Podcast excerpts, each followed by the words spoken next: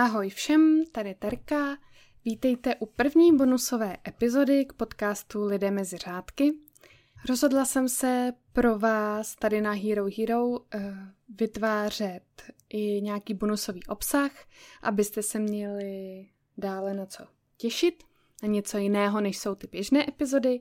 A nebude se tady jednat o obsah stejný jako na Spotify nebo na jiných kanálech, kde vlastně máte vždycky epizodu o nějakém autorovi, ale budou to epizody zaměřené vždycky na nějaké dané téma. Takže například jako ta dnešní bude o spisovatelích, kteří byli zavražděni. Do budoucna mám v plánu například epizody o slavných autorech, kteří psali pod pseudonymy nebo o zakázaných autorech a tak dále, takže vždycky ta epizoda bude směřována nějakým směrem a budu tam mluvit o více těch autorech. Doufám, že se vám ty bonusové epizody budou líbit a stejně jako u těch klasických epizod, tak budu ráda za vaše tipy, když mi napíšete, o čem byste třeba chtěli slyšet příště. Jak už jsem předestírala, tak v té dnešní první bonusové epizodě se podíváme na 3 autory, kteří zemřeli násilnou smrtí, a těmi autory jsou Joy Adamsonová, Christopher Marlowe a Simona Monyová. Takže jdeme na to. Takže první autorkou, kterou jsem si zvolila, byla Joy Adamsonová. Narodila se jako Friedrike Victorie Gessnerová a narodila se u nás v České republice v Opavě. Psala tedy pod pseudonymem, což například já jsem věděla, ale velmi mě překvapilo, že se narodila tady u nás v Čechách. A vlastně v Opavě žila 12 let svého života a poté se s rodinou přestěhovala do Vídně.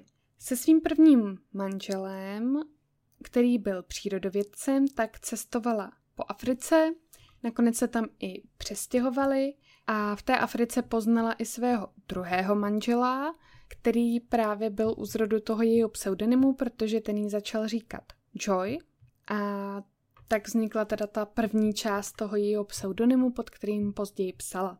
I tady ten druhý manžel byl přírodovědec a ona mu začala vypomáhat při práci nejprve tím, že vytvářela různé malby a kresby jako doplněk k jeho odborným textům.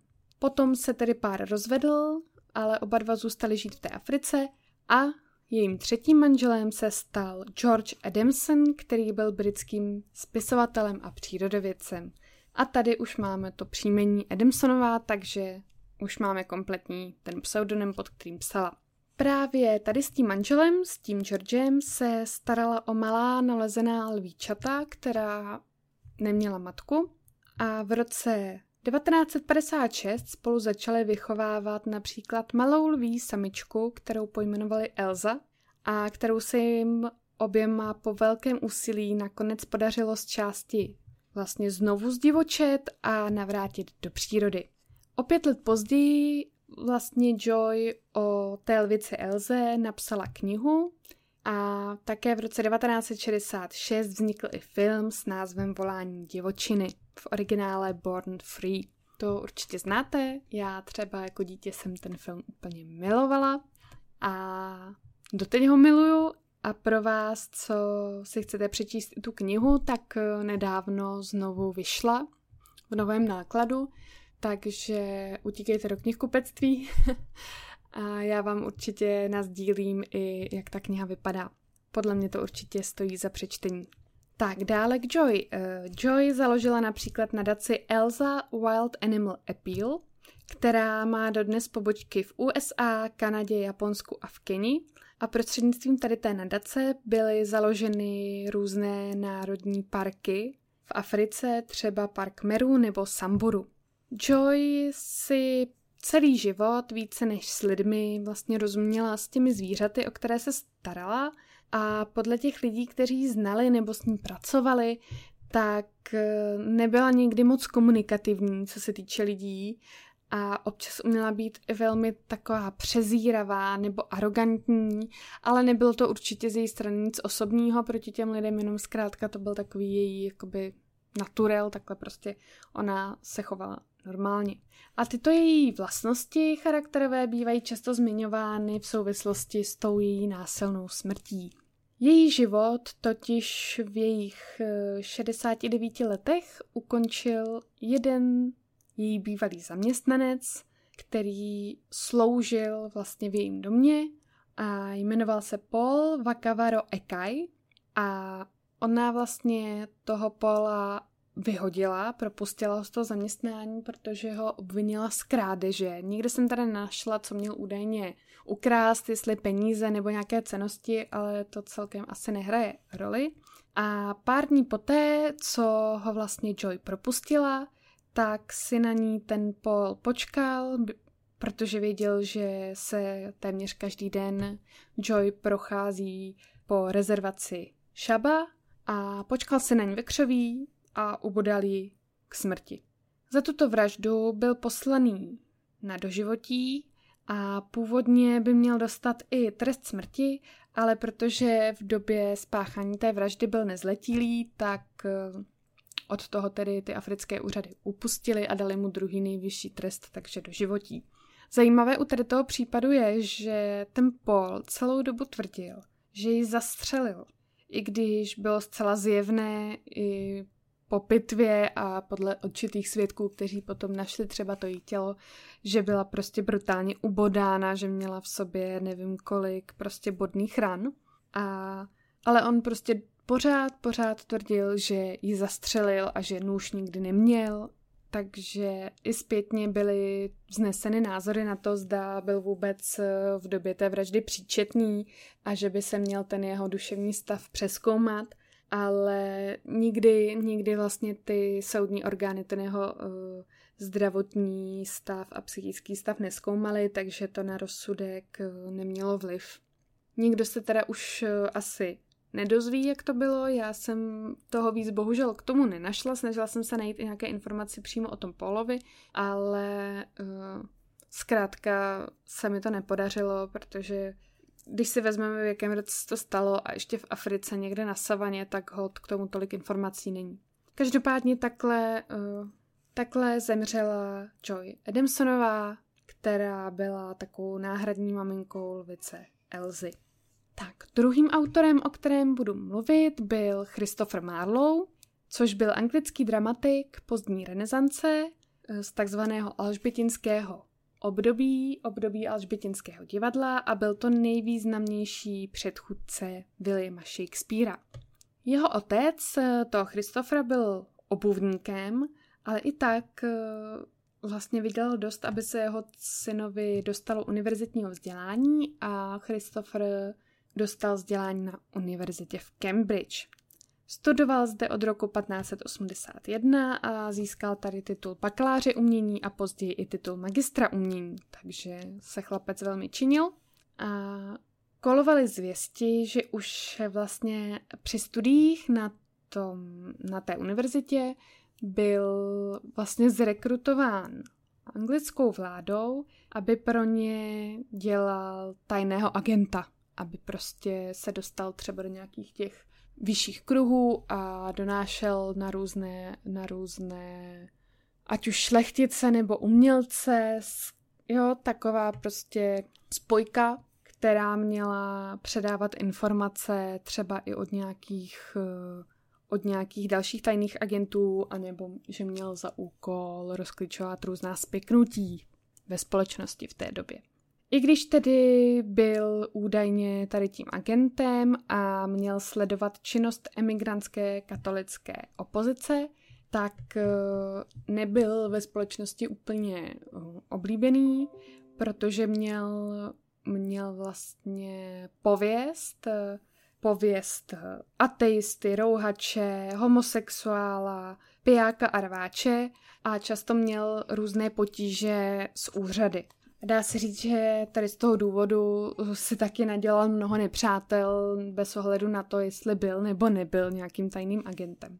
V květnu roku 1593 byl pro údajné autorství bořických a ateistických spisů vyšetřován státní radou, ale než mohlo být to vyšetřování uzavřeno, tak byl zabitý v hospodské rvačce, kde byl pobodán a zemřel ve svých 29 letech. Mnoho lidí vylučuje náhodné zabití a že šlo opravdu o vlastně spontánně vyvolanou rvačku právě kvůli tomu, že pracoval pro tu vládu jako tajný agent. A je zde teda mnoho teorií, proč mohl být zabitý úmyslně a zároveň, aby to vypadalo jako nehoda. Takže já jsem tady vybrala pár teorií, které byly vlastně vymyšleny o příčině toho jeho úmrtí. Tak, první teorií je, že Audrey Walshinghamová žádlila na milenecký vztah svého manžela Thomase právě s Christopherem Marlowem a tak zařídila dramatikovo zavraždění, aby jí teda nekazil její idylické manželství.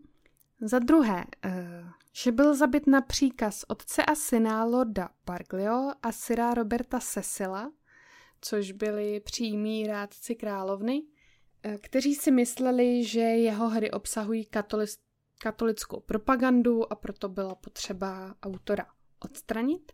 Za třetí, že Marlowe byl zavražděn na příkaz několika členů tajné rady, kteří se obávali, že by je mohl prozradit jako ateisty a buřiče, a tak ho odstranili, protože se báli, že se královna dozví o nějakých jejich aktivitách.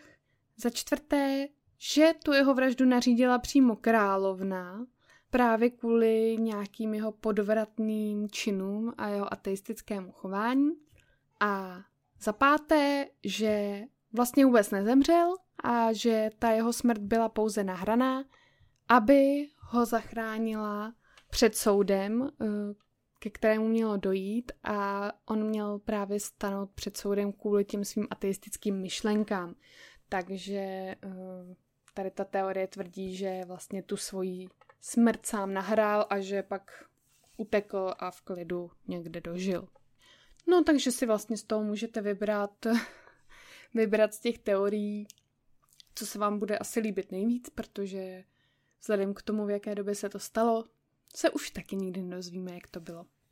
A poslední autorkou, která tedy zemřela násilnou smrtí, kterou jsem si pro dnešek vybrala, je česká autorka Simona Monyová. Simona Monyová byla vlastním jménem Simona Ingrová a byla to spisovatelka, která se zaměřovala především na romány pro ženy a sbírala vlastně inspiraci ve svém vlastním životě. Čerpala ze svých zkušeností především z mezilidských vztahů, ale také ze svých zkušeností s domácím násilí, k čemuž se později dostanu, a několik jejich románů bylo také sfilmováno.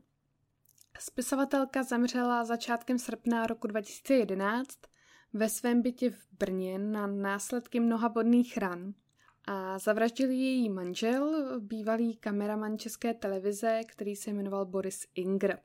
Muž, který údajně léta týral a znásilňoval, takže tady to vyvrcholení, vlastně ta její smrt, tak to bylo jenom vyvrcholení teda toho dlouhodobého psychického a fyzického týrání. Ve svých dílech, ale i ve zprávách přátelům se později odhalilo, že ona vlastně určitým způsobem volala o pomoc, dávala najevo, že trpí, ale nikdy to nikomu bohužel nedošlo a proto jí z té bezvýchodné situace nikdo nepomohl. Ten Boris Ingr stále tvrdil, že si vůbec nevzpomíná, jak ta jeho žena zemřela. Podle verdiktu soudu se na ní vrhl s nožem a v ruce a zasadil jí 6 smrtelných ran, které většinou byly v břiše anebo na hrudníku. A údajně se spisovatelka chránila, protože měla řezné rány na rukou, ale jak víme, tak jí to úplně nepomohlo. A podle zprávy patologa umírala v bolestech až 10 minut, což je prostě strašný. A Ingr potom, co jí pobodal, tak ještě pobodal sám sebe a vyskočil z okna. A záchranáři, které sám přivolal, paradoxně pro ní, tak našli první jeho a začali vlastně ošetřovat jeho, protože v první chvíli jim vůbec nedošlo, že vlastně nevolal tu pomoc pro sebe, ale pro tu svoji ženu. Tam on začal hystericky křičet, že záchranáři nemají právě pomáhat jemu, ale jeho ženě. A právě tady to v uvozovkách gesto tomu Borisovi zkrátilo trest, který potom nad ním byl vyřčen o 3 roky, protože původně pro něj byl požadován trest 18 let, ale o ty 3 roky mu to potom zkrátili z toho důvodu, že té ženě přivolal pomoc. Takže halo, když budete chtít někoho zavraždit, tak prostě zavolíte mu potom pomoc, zkrátí vám to trest, jo, kdybyste nevěděli, to je prostě úplně šílený. No a nyní teda podrobnější popis toho, co se nejspíš stalo, protože tam bylo dost vlastně svědků na to, aby se dala ta událost nějakým si způsobem zrekonstruovat. Ten Ingr byl převezený do nemocnice a první, co řekl, když se probral z bezvědomí, do kterého upadl nejspíš po nějakém šoku po té události, tak první, co řekl, jak je mojí manželce. A tomu, že je mrtvá, vůbec jako nemohl uvěřit. Vždyť jsme si ještě před pár dny vyměňovali SMSky a vůbec prostě nevěděl, že ji jako sám zavraždil. A vůbec ani nevěřil těm kriminalistům, kteří mu prostě řekli, že je obviněný z vraždy. Jo, tvrdil, že se vůbec nic takového nestalo. Možnou ztrátu paměti proto prověřovali různí psychologové a psychiatři a jedním z těch odborníků byla například soudní znalkyně z oboru psychiatrie Marta Holanová, která nakonec na toho Ingra sepsala posudek, který měl 45 stran a podle jejich slov každé uvedení do umělého spánku může mít na ztrátu paměti vliv. O úplné ztrátě paměti lze hovořit, pokud se jedná o dementního člověka. Ingr ale při vyšetřování nejevil známky ani otřesu mozku. V jeho případě se může jednat o takzvané vytěsnění události, že si nechce sám pamatovat tu část děje, která je pro něj bolestivá. Osobně se však domnívám, že ta jeho výpověď je velmi účelová. Zdůraznila tedy ta paní Holanová, ta psychiatrička, a když se tím chtěl vlastně i ten Ingr, respektive jeho obhájce u soudu hájit tou ztrátou paměti, tak to vůbec neobstálo. Soud totiž na základě důkazů a výpovědí svědků doplnil i to, že on vlastně musel vědět, co dělá, když jí zavolal pomoc a po mnoha minutách, kdy přijela vlastně ta záchranka, tak stále věděl, co se stalo. Jo, takže zkrátka na ztrátu paměti to uhrát úplně nemohl. Podle výpovědí svědků napadení té Monyové předcházel nečekaný příchod toho Borise Ingra do domu spisovatelky. A on v tom domě neměl co dělat, protože pár dní předtím, než se to stalo, tak ona se s ním rozešla. A čekali vlastně na to, až se započne rozvodové řízení. Dokonce ta Monyová se s ním chtěla rozejít v dobrém, takže mu koupila byt, aby měl kde bydlet, smazala nějaké jeho 10milionové dluhy a dokonce mu nechala auto. Jo, takže to nebylo tak, že by ho prostě vyhodila na dlažbu a prostě táhni, už se o tebe nezajímám, prostě ještě tady to pro ní udělala, takže člověk by si řekl, že jako nemá úplně důvod jí zavraždit. Zkrátka nevděčník, no. Mám tady ještě další vlastně citace z výpovědí. Přišel něco před 9:00 večer. Simoně donesl víno a bomboniéru. Svůj příchod zdůvodnil tím, že by chtěl uspat svého syna, řekla chůvá Gabriela, která tam vlastně pracovala a toho syna nejmladšího hlídala. Monyová žádost manžela, s nímž měla před rozvodovým řízením, odmítla a chtěla, aby odešel, ale on jako kdyby ji neposlouchal a šli proto do toho domu, aby si to vyříkali a začali se hádat a potom už z toho domu vlastně byl slyšet jenom křik té Monyové. Prosím, rychle přijeďte, je tu zraněná žena na pokraji smrti, krvácí z břicha a z hrudníku. Vyhrkl vlastně ten Ingr do telefonu a na otázku dispečerky, kdo ji pobodal, tak odpověděl: Já, Boris, jsem ji pobodal. Takže vlastně on to přiznal, tu svoji vinu, už v tom hovoru na ten dispečing a potom, co přijeli záchranáři, se kterými mluvil, tak těm to vlastně taky přiznal, že ji pobodal. Po útoku se choval normálně a jeho jednání nevykazovalo žádné anomálie, ukázala státní zástupkyně. A motivem, na kterém se znalci později shodli, byla skutečnost, že Ingr nezvládl své postavení v tom jejich vztahu, protože on byl na té manželce závislý, nejen co se týče peněz, ale i citově, což potvrdila i psycholožka. A on ji vlastně všude opěvoval, hrozně ji celou dobu podporoval jako geniální spisovatelku a chtěl si ji ale vyrovnat. Chtěl se jí vyrovnat i v té umělecké tvorbě, ale i v těch příjmech a to se mu nedařilo a to údajně způsobilo nějakou tu jeho frustraci, která vyvrcholila tím, teda, že ji zavraždil. A tím, že ještě ona žádala o ten rozvod, tak vlastně i to nahrálo tomu důvodu pro tu vraždu, protože, jak řekla předsedkyně senátu brněnského krajského soudu Dana Kancírová, tak věděl, že už nebude patřit jenom jemu, ale může patřit někomu jinému, proto zaútočil. Buď on, anebo nikdo jiný. Hlavní motivací tedy byla citová pohnutka. Je možné, že ve finále se jednalo o kombinaci všech těch motivů, ať to byly peníze, žárlivost na nějakého třeba, řekněme, milence, i když to nikde jsem nenašla, nikde to nebylo potvrzené, že by jako se s ním rozcházela kvůli tomu, že by měla někoho jiného. A nebo zkrátka kvůli tomu, že se cítil tím nějakým způsobem ponížený, ale nikdy se vlastně nikdo nedozvěděl ty jeho pravé motivy, on to totiž nikdy pořádně nepřiznal. Stále tvrdil, že ji nezavraždil a že se to nepamatuje a de facto to tvrdí doteď. Aspoň jsem žádnou jinou ověřenou informaci o tom, že by tomu bylo jinak, nenašla. Tak, že to byla Simona Monyová. A to bylo pro dnešek všechno. Já doufám, že první bonusová epizoda se vám líbila. Určitě se pokusím v dohledné době nahrát nějakou další. A jak jsem říkala, určitě pokud vás napadá nějaké téma, na které bych se měla zaměřit, tak jsem s tím, budu ráda za vaše podněty. Tak se uvidíme zase příště, buď tady na herohero.co u bonusové epizody, anebo na YouTube, Spotify, Google Podcast nebo kdekoliv, kde posloucháte klasické epizody Lidé mezi řádky. Ahoj!